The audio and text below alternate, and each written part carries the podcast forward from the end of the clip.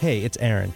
A little word of warning. By now, you should know that first time, long time uses grown up language. And this episode, despite it being about summer camp, is no different. So, you've been warned.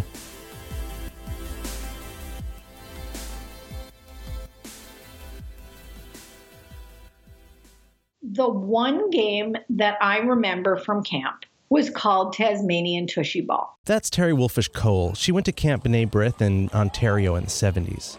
The counselor would underhand a red playground ball at you.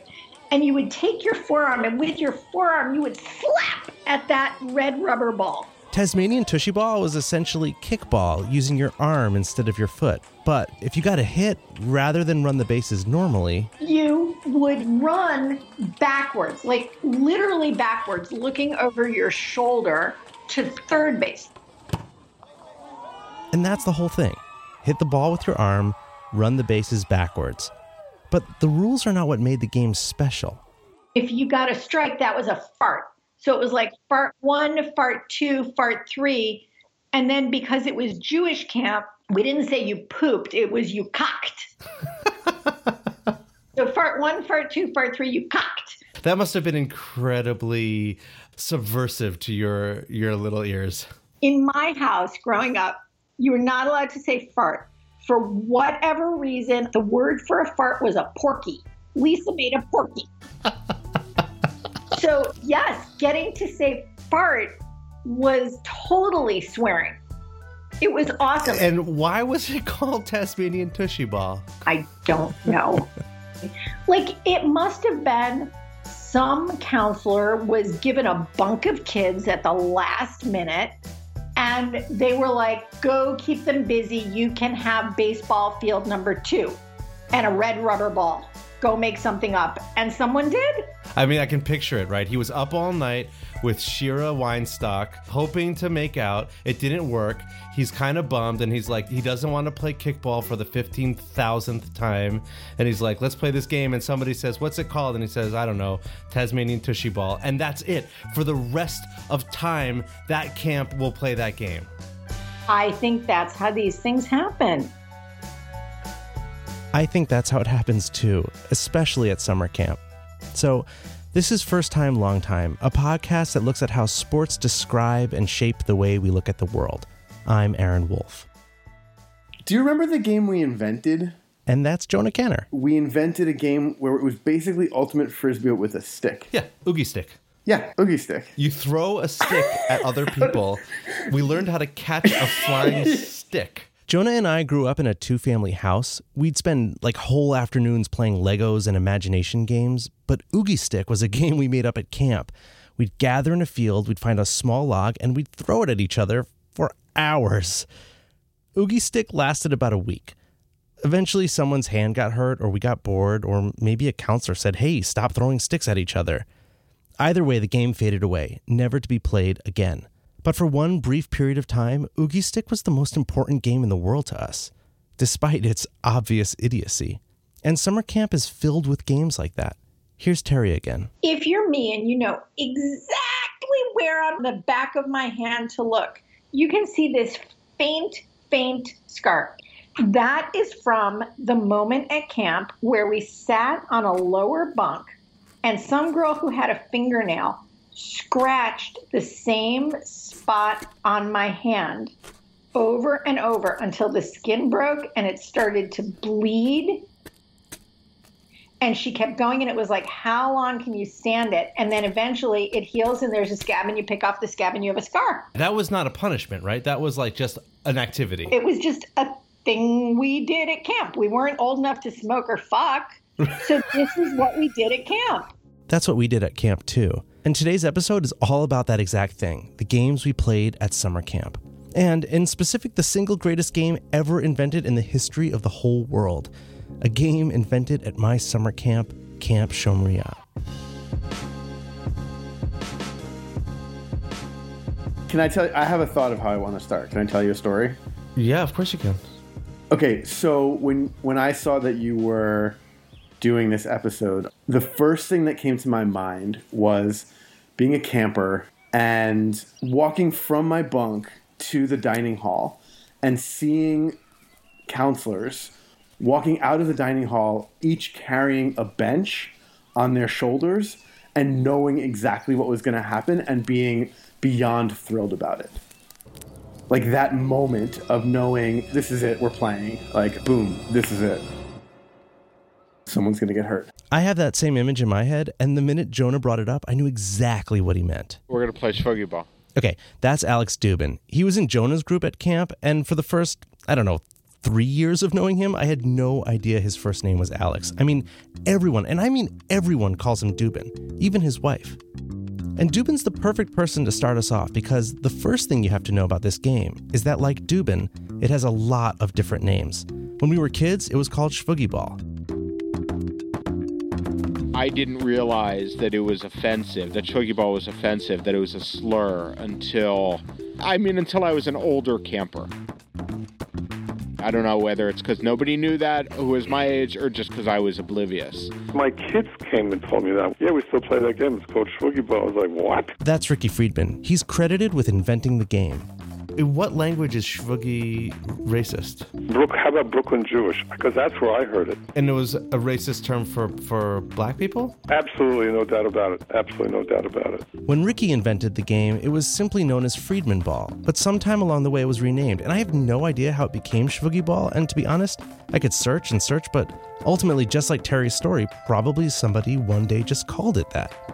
Either way, as soon as my generation realized that Shvuggy was racist, it was swapped for a series of names. Lucille Ball, Matzo Ball. One year, Barry Weiner was really trying to name it Cinderella Can't Go to the Ball. That's Omri Navot, another camp guy. You'll hear more from him later, but the point is, of all the names, Lucille Ball is the one that stuck. And the other thing that you have to know about this game is that it was unbelievably dangerous. I mean, it was the most dangerous thing that we did there. And we did a lot of dangerous things. Take, for example, the game Zap. It's sort of a flashlight tag where you turn off all the lights and the campers have to get from one side of camp to the other. It's played all over the world. My wife Naomi went to camp 700 miles away from Shomria and they played it too. The way you get caught is if somebody shines a flashlight on you and they have say zap, zap the Schwaderbug, and then you have to go back to the beginning. Zap, zap the Schwaderbug. What's the second word that you're saying? Schwaderbug. That's what it was called. Zap the Schwaderbug. Why? Yeah, I don't know. I have no idea. And as though running full speed through a pitch black summer camp isn't scary enough, at Camp Shomria, even Zap had a more dangerous element. Rampant poison ivy, a mild to moderate fox infestation, a few randomly placed exposed metal pipes sheared off at precisely shin height. Oh, and by the way, there was always the distinct possibility that someone falls into a well. Literally. One summer, Yotam ran into an open well by the swimming pool. But look, everyone thinks their summer camp was totally crazy, so you don't have to take my word for it.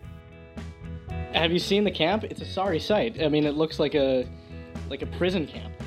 That's Aiden. A few weeks ago, a bunch of camp people came over for an impromptu barbecue, and the conversation eventually and sort of inevitably turned to our wacky camp. Aiden didn't go to Shomria, but he's married to Alyssa, who did. The first time you went to camp, like Alyssa was talking it up. She was like, "This is this magical place that I grew up in, and like I want you to come." And She talked up the the friendships that she made and the emotional sort of I don't know, the sitting around and talking about feelings and she never actually described the physical place. And so I I imagine just, you know, a place that kids would love to be. you pull in, and what do you see? A dirt and grass field. 10-year-old kids were stacked 8 deep inside of a 100 square foot bunkhouse like they were pulled out of some Eastern European prison camp. There's a pool that had leaves and mildew and you know animals swimming around inside of it. Oh, I, I also remember Alyssa talked about like going out to the lake or something. It looked like one of these like sewage retention ponds. Okay, first of all, the lake is not a sewage retention pond. Those are on the other side of the road from the basketball courts. But yeah, the lake is kind of a glorified puddle. And there's a good reason for that. The lake, like everything else at camp, was made by 19 year olds. Camp Shomria is the summer camp of the socialist Zionist youth movement Hashomer Tzair, a movement founded in the early 20th century dedicated to reclaiming the Jewish spirit through radical intimacy, socialism, kibbutz living, and uniting the Jewish proletariat with our cousins, the Palestinian proletariat. Together, as the story went, we transformed the spiritual home of the three major world religions into a socialist paradise, ushering in a new dawn of peace and equality for all of humanity. And we trained for all that by surviving six weeks in a summer camp in the Catskills. And for the majority of Camp Shomria's existence, that's sort of what it was a training facility. You went to camp as a kid, and then the minute you turned 21, you kissed your parents goodbye and made your way to Palestine or eventually to Israel to join the revolution. So, yeah, Camp Shomria is sort of rough around the edges.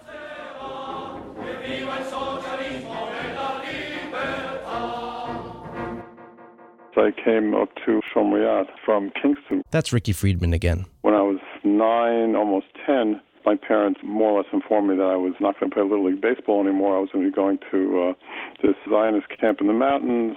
Ricky, like me, was an early convert to the culture of Shomria. He learned how to lash rope, make fires, talk philosophy, you know, the sort of stuff a young revolutionary needs to know. And like me, when he turned 18, he was sent to Israel for a year to work on kibbutz, learn Hebrew, and become a better leader for the movement. They had an actual class where they would teach you games that you could bring back. It was in that class that Ricky learned a game that had elements of dodgeball, basketball, rugby, and soccer. And he really liked it. So I brought it back, and uh, it really caught on.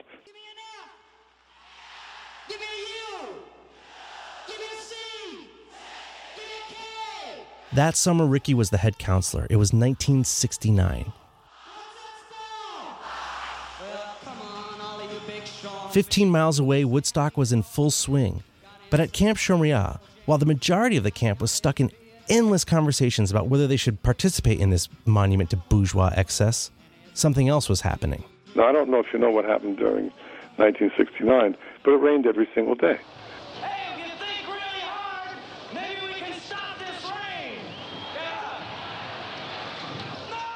And I'm not kidding. It just it didn't matter how the day started out. It would rain, but the moment the sun would come out, people would run outside and they would start playing this game. I think it's not an exaggeration to say that that summer there were two revolutions. Woodstock marked the end of the hippie utopia, and at the same time, Friedman Ball ended the wholesome image of Camp Shomria. This game, this wild, violent, exciting game, began an era of upheaval in our little summer camp. As the rules that Ricky brought were shed and adapted, slowly a new game emerged, one that would define the darkest and craziest side to this socialist paradise. So, what the hell is this game anyway? There are three teams. That's Jonah again. Each team has a goal that is made up of three benches in a triangle. And the goalie for your team would stand inside of your goal. And that's Dubin again. Unlike other games where you're trying to defend your goal, in, in this game, you're actually trying to get the ball to your goal. Get the ball to your goalie, you earn a point for your team. To move the ball, you could throw it to a teammate, or if you wanted to run, You could dribble the ball like basketball style dribble, sort of more like rugby than basketball. or you could dribble it soccer style, Kick the ball on the ground as you run. Or you could launch kick it. Sort of a punt to your teammates. Oh, and by the way, there were two balls in play at all times. Three teams, three goals, two balls, with the entire camp playing. 150 out of shape socialist bodies running around chasing a ball at full speed trying to get it to their goal. And that's it. That's the whole game. Except for one more simple rule. You can tackle anyone who's bigger than you, but you can't tackle anyone who's smaller than you.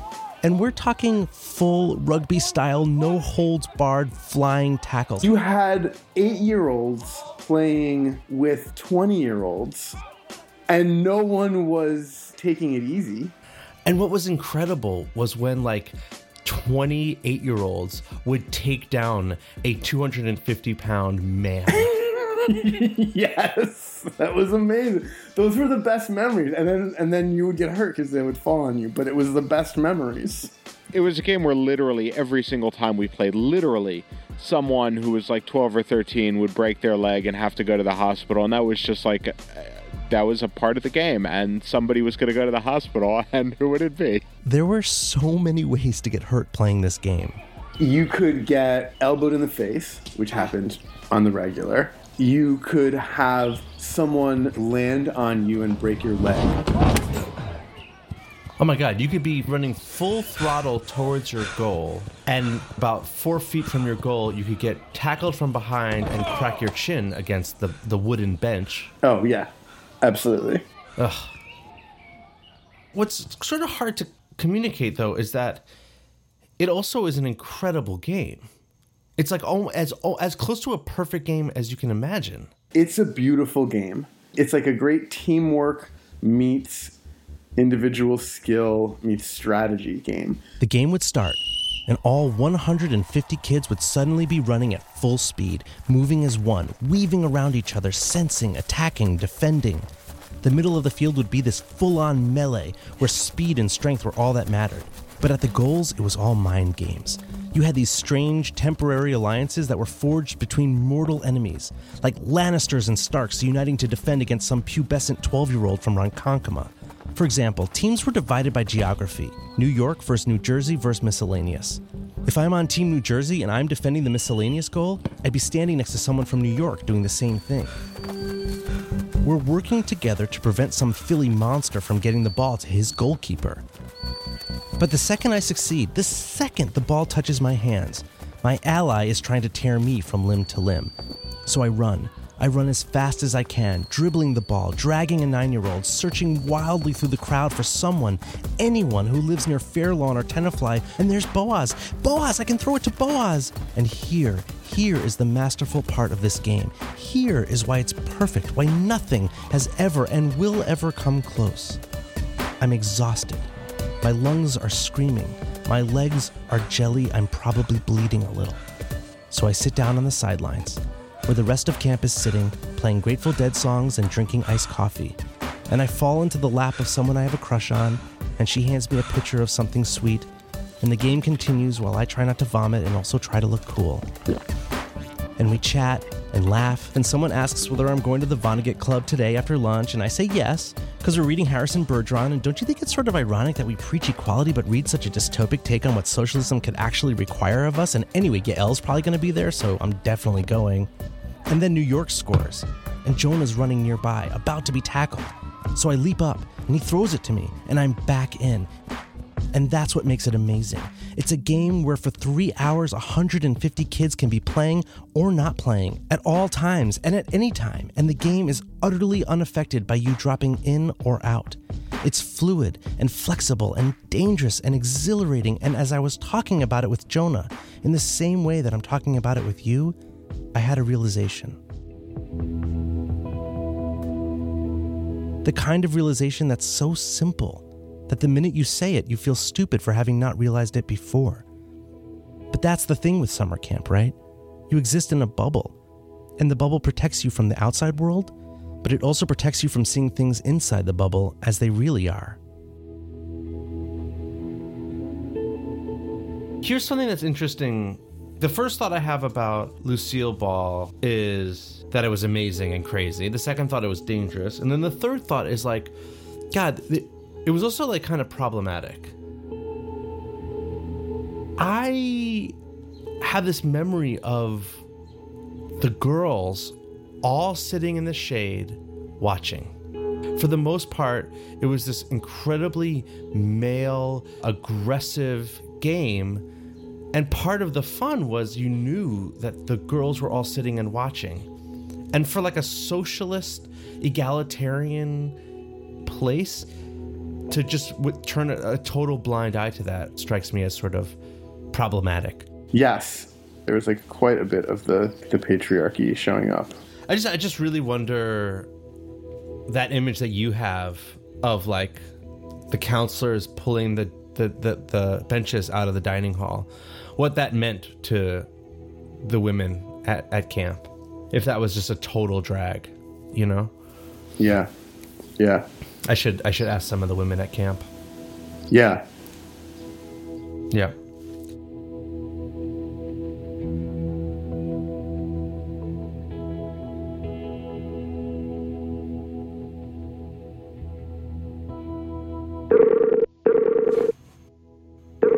Hi. Hi, Lib. That's Libby Linkinsky. I've known her since we were both kids. We were campers together, counselors together, and full disclosure, we dated for a while my dad decided that this year Libby's kind of the perfect like, person to talk about this. for For one, she knows me really Um, well and is pretty so quick to point out when I'm being dumb. We about something. Oslo, But also, she happens to be the head of the board of Camp Shomria. I called her to weigh in on what Lucille Ball might have meant to the women at camp. Hmm. That's such an interesting question because, like, when you said that you were doing this, I first thought, oh my gosh, that was the most fun afternoon of the whole summer. And then I, like, kind of did my own feminist gut check about it and and was like, wait a second, was it?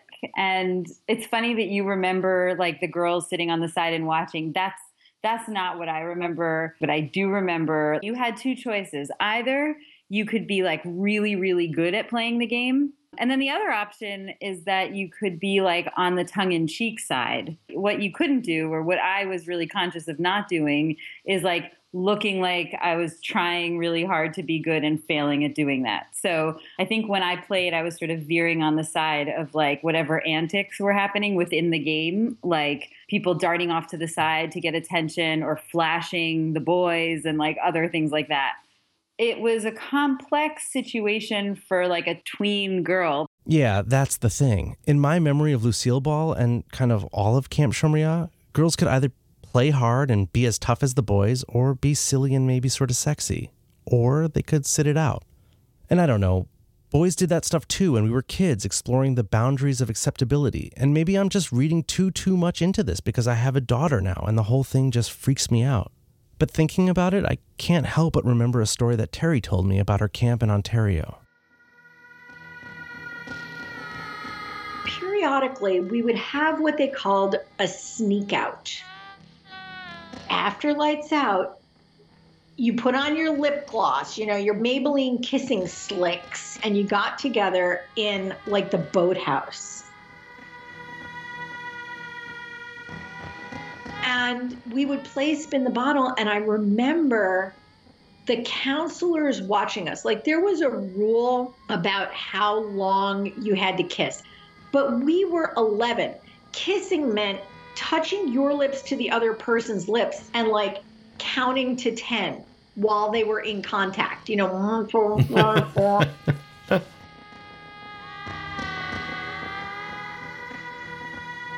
what should have been exciting about this whole sneak out deal was just sort of more mortification because it was totally clear that whatever boy was spinning the bottle, he wasn't looking my way and going, Oh, I hope it's her. He was looking my way going, Please no, please no, please no. And in my heart, I was probably also going, Please no, please no, please no, because I was just way too young and it was scary, not fun. Right. But I wonder if you look fondly with a lens of nostalgia at it. You know, I don't really.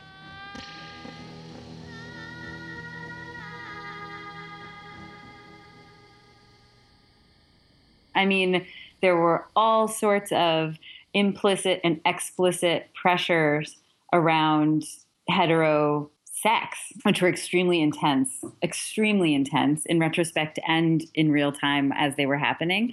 I mean, so much of camp culture is, it, it, for me, it was like the strongest culture that I've ever experienced to this day. So it's like hard to imagine how you could grow up in that and not just fully internalize all of it, which I think many of us did. And that included gender norms, everything about sexuality. I mean, there was not a gay or out member of the camp the entire time we were kids there. Right. 100%. 100% and, and more. We talked about it at camp, we wondered, we led activities about sexuality and gender. But for some reason, in this place that made me feel freer than anywhere else on earth, we couldn't make space for someone that was gay to feel comfortable enough, safe enough to come out. And maybe it was that sort of toxic masculine energy that allowed for a game like Lucille Ball to exist. Or maybe it was just the old fashioned roots of the place. That old world kibbutz mentality of boys will be boys and girls will be girls. Or maybe it was just the 90s, and we've come a long way since then in camp and in society. But the image of Camp Shomria was getting darker and darker in my head. So I called Omri. Let's talk to the gay guy about Shooky Ball. No. that- yeah. So, Let's do it. Omri was a little younger than Jonah and Libby, and as a kid, he was like this fixture at camp. He was, to me, literally the embodiment of young, bright, open hearted socialist. We had all these like amazing like microculture sports, like that bar ball where we would Oh, throw it on the soccer Oh my God. soccer goal. Listening back to this conversation, it strikes me play how easily Omri and I slip right into reminiscent mode. When I was like 10, 11, 12, we were playing so much ping pong. yeah.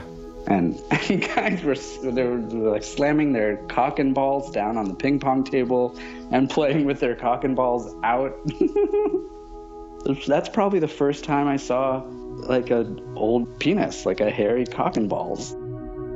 Which is an appropriate place to see an old hairy cock and balls is four feet from the bug juice container at Right. camp. So let me ask you. Let me ask you this: Is is this image that I have of this pl- of the place, this emerging problematic image that I've been kind of coping with and dealing with, did that exist?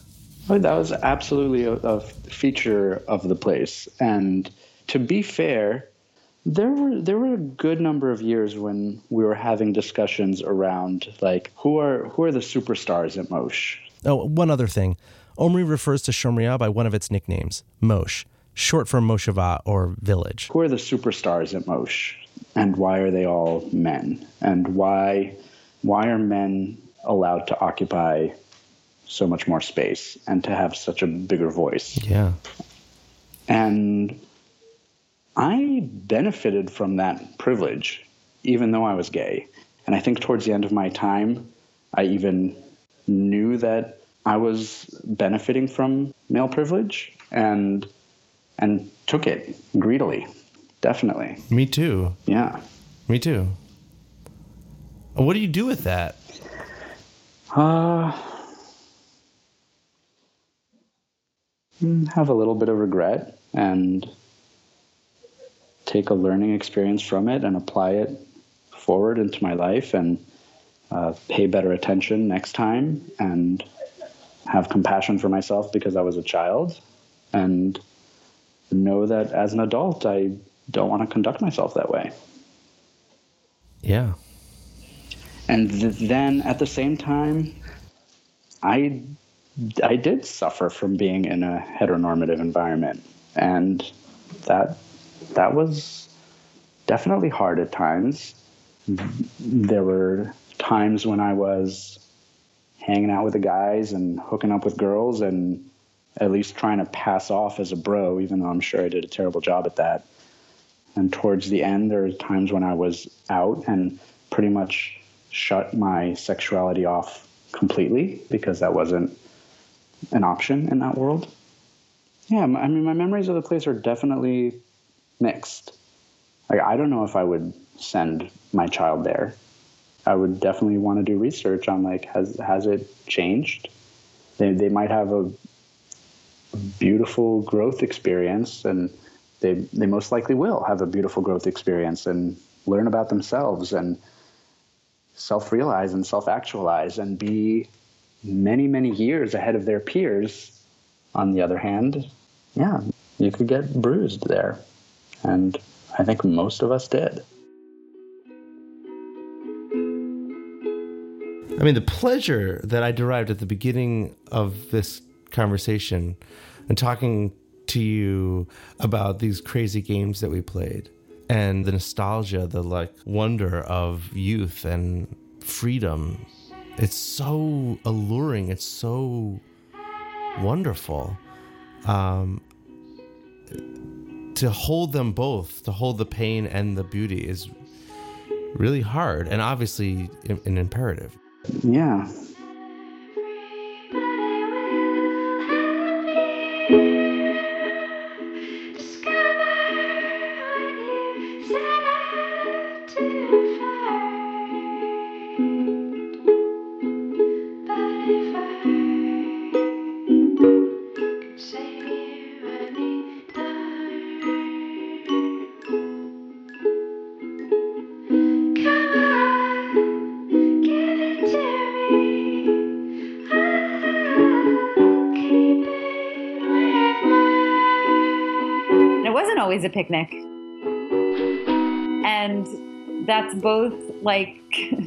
because you could find yourself completely hip checked by some counselor six years older than you who just like was so in the Lucille ball game, or because you were on the sidelines, you know, involved in a really inappropriate sexual relationship with someone.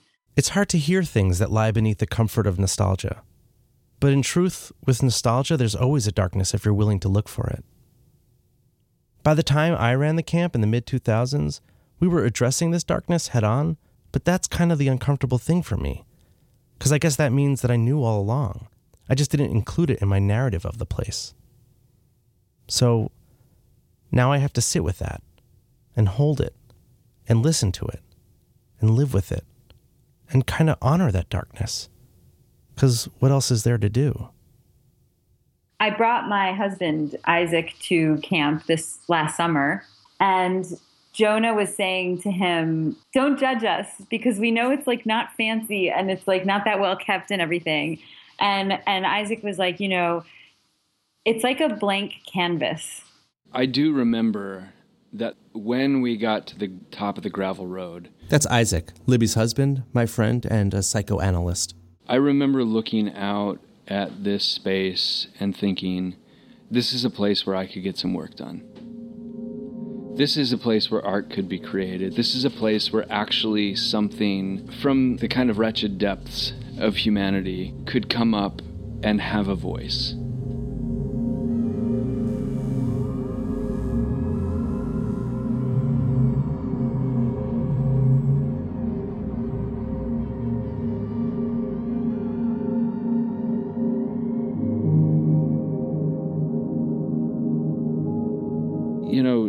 Book one of Plato's Republic, which is where there's Cephalus, this kind of authority figure, and one of the first things that happens in the Republic is that Cephalus leaves.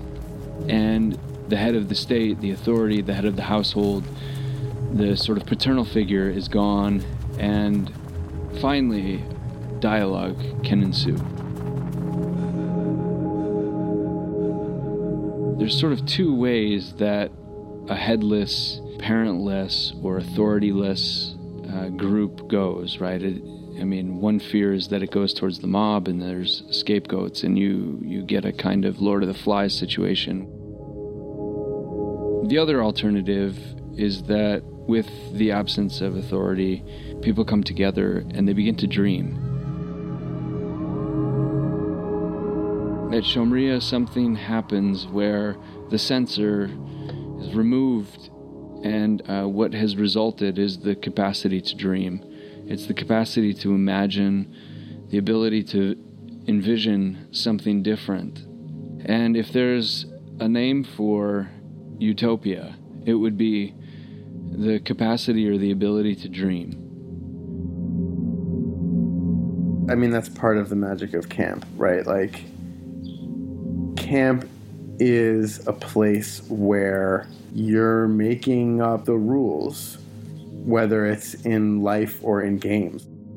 And you don't always get it right. Maybe most of the time you don't. But at camp, unlike most places, it's kids that are trying to figure it out for each other. There is something deeply flawed and wrong in the way that civilization has been constructed. When you go to camp, it is a window into what it looks like when we are living how humans can live. And we are suddenly somewhere else, somewhere where fun is what it's about, somewhere where relationship and community and singing and dancing and playing and being outside and navigating some of the hard things, right? Like we're talking about people getting injured and like breaking their legs. We're talking about some we're talking about lots of emotional scarring that's happening in these camps. But like for better and for worse, for positive experience, for negative experience, for falling in love, for heartbreak, all of those things that happen there, they are heightened in a way that is special, that is purer in some senses. As you were describing camp in general, you were describing a sporting event. It exists outside of normal time. Everybody is focused and organized around one singular thing or a new thing, a thing outside of the bounds of normal life. There's singing, there's dancing, there's expression outside of the norms. Hmm. And it's not really positive all the time. You lose, people get hurt, uh, people fail, and then you go home. That's the real thing about the place. Somehow, this blank canvas and, and the sort of unsupervised free for all that happens in Lucille Ball and is kind of a microcosm for the larger experience also sets up like who we are in our lives and also the relationships that we, you know, that we hold on to forever. Which brings us back to this game, Lucille Ball. A game completely invented by the camp, introduced by Ricky Friedman as one thing, slowly evolving into something else until its name, its rules, its basic makeup is barely recognizable from the original. And it happens because of the same machinery that allows for incredible joy and incredible pain the machinery of youth. The freedom to explore, to make mistakes, to accidentally hurt each other, to hope that in the end we get up, hold each other, heal each other, learn from our mistakes, so that we can be better, so that we can grow up.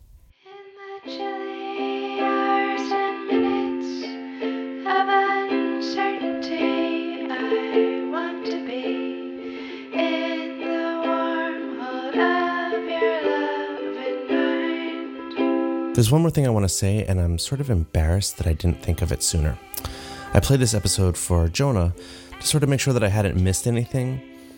And he pointed out that despite all of my introspection and hand wringing over my past behavior, this episode still only had one female voice in it, other than my wife's, for a moment. And I thought about rectifying it. I thought about going out and interviewing a few more women, but then I thought that that would also just be whitewashing the problem. That if I'm ever going to really be right with this, I'm going to have to admit when I make a mistake and not just try to fix it all the time. So, I'm sorry. And I'll do better next time.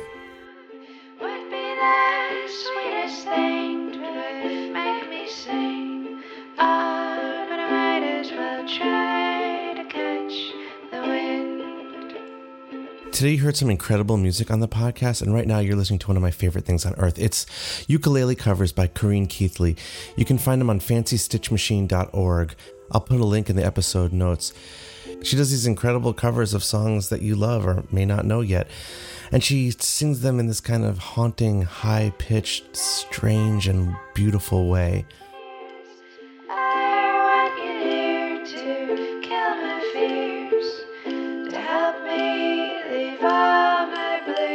I'll also include a link to some of my favorites, including a cover of Thunder Road by Bruce Springsteen that brings tears to my eyes. I really, really can't recommend it highly enough. You can find me on Twitter at Aaron Wolf, and you can go over to firsttimelongtime.am to find out more about the show and drop me a line. I love hearing from you. Please subscribe to us on your favorite podcatching software. I recommend Radio Public. It not only catches all your favorite podcasts, but it also recommends new ones and gives you curated lists of some of the best stuff out there. And there's a lot out there.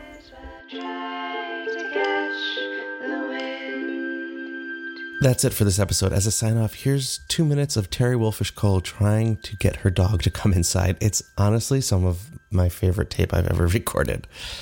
Thanks for listening. Oh, shit. Aaron, I have to put you on hold for one second. It's raining and the dog's outside. No problem. Oh, hold on. Stevie! Stevie, come on! Stevie, come! Stevie, come on! Where are you?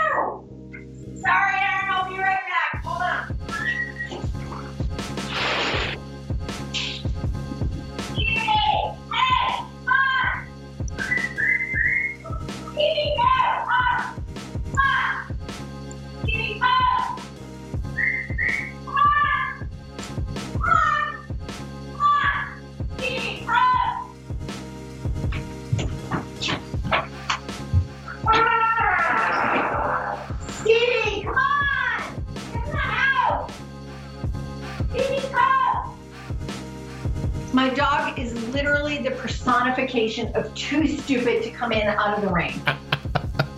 Well, because there's a front door and there's a back door. And half the time, if you call him in from the front door, he goes to the back door. And if you call him in from the back door, he goes to the front door. so you have to run back and forth through the house. so I'm like, dog, come in out of the rain, you stupid thing.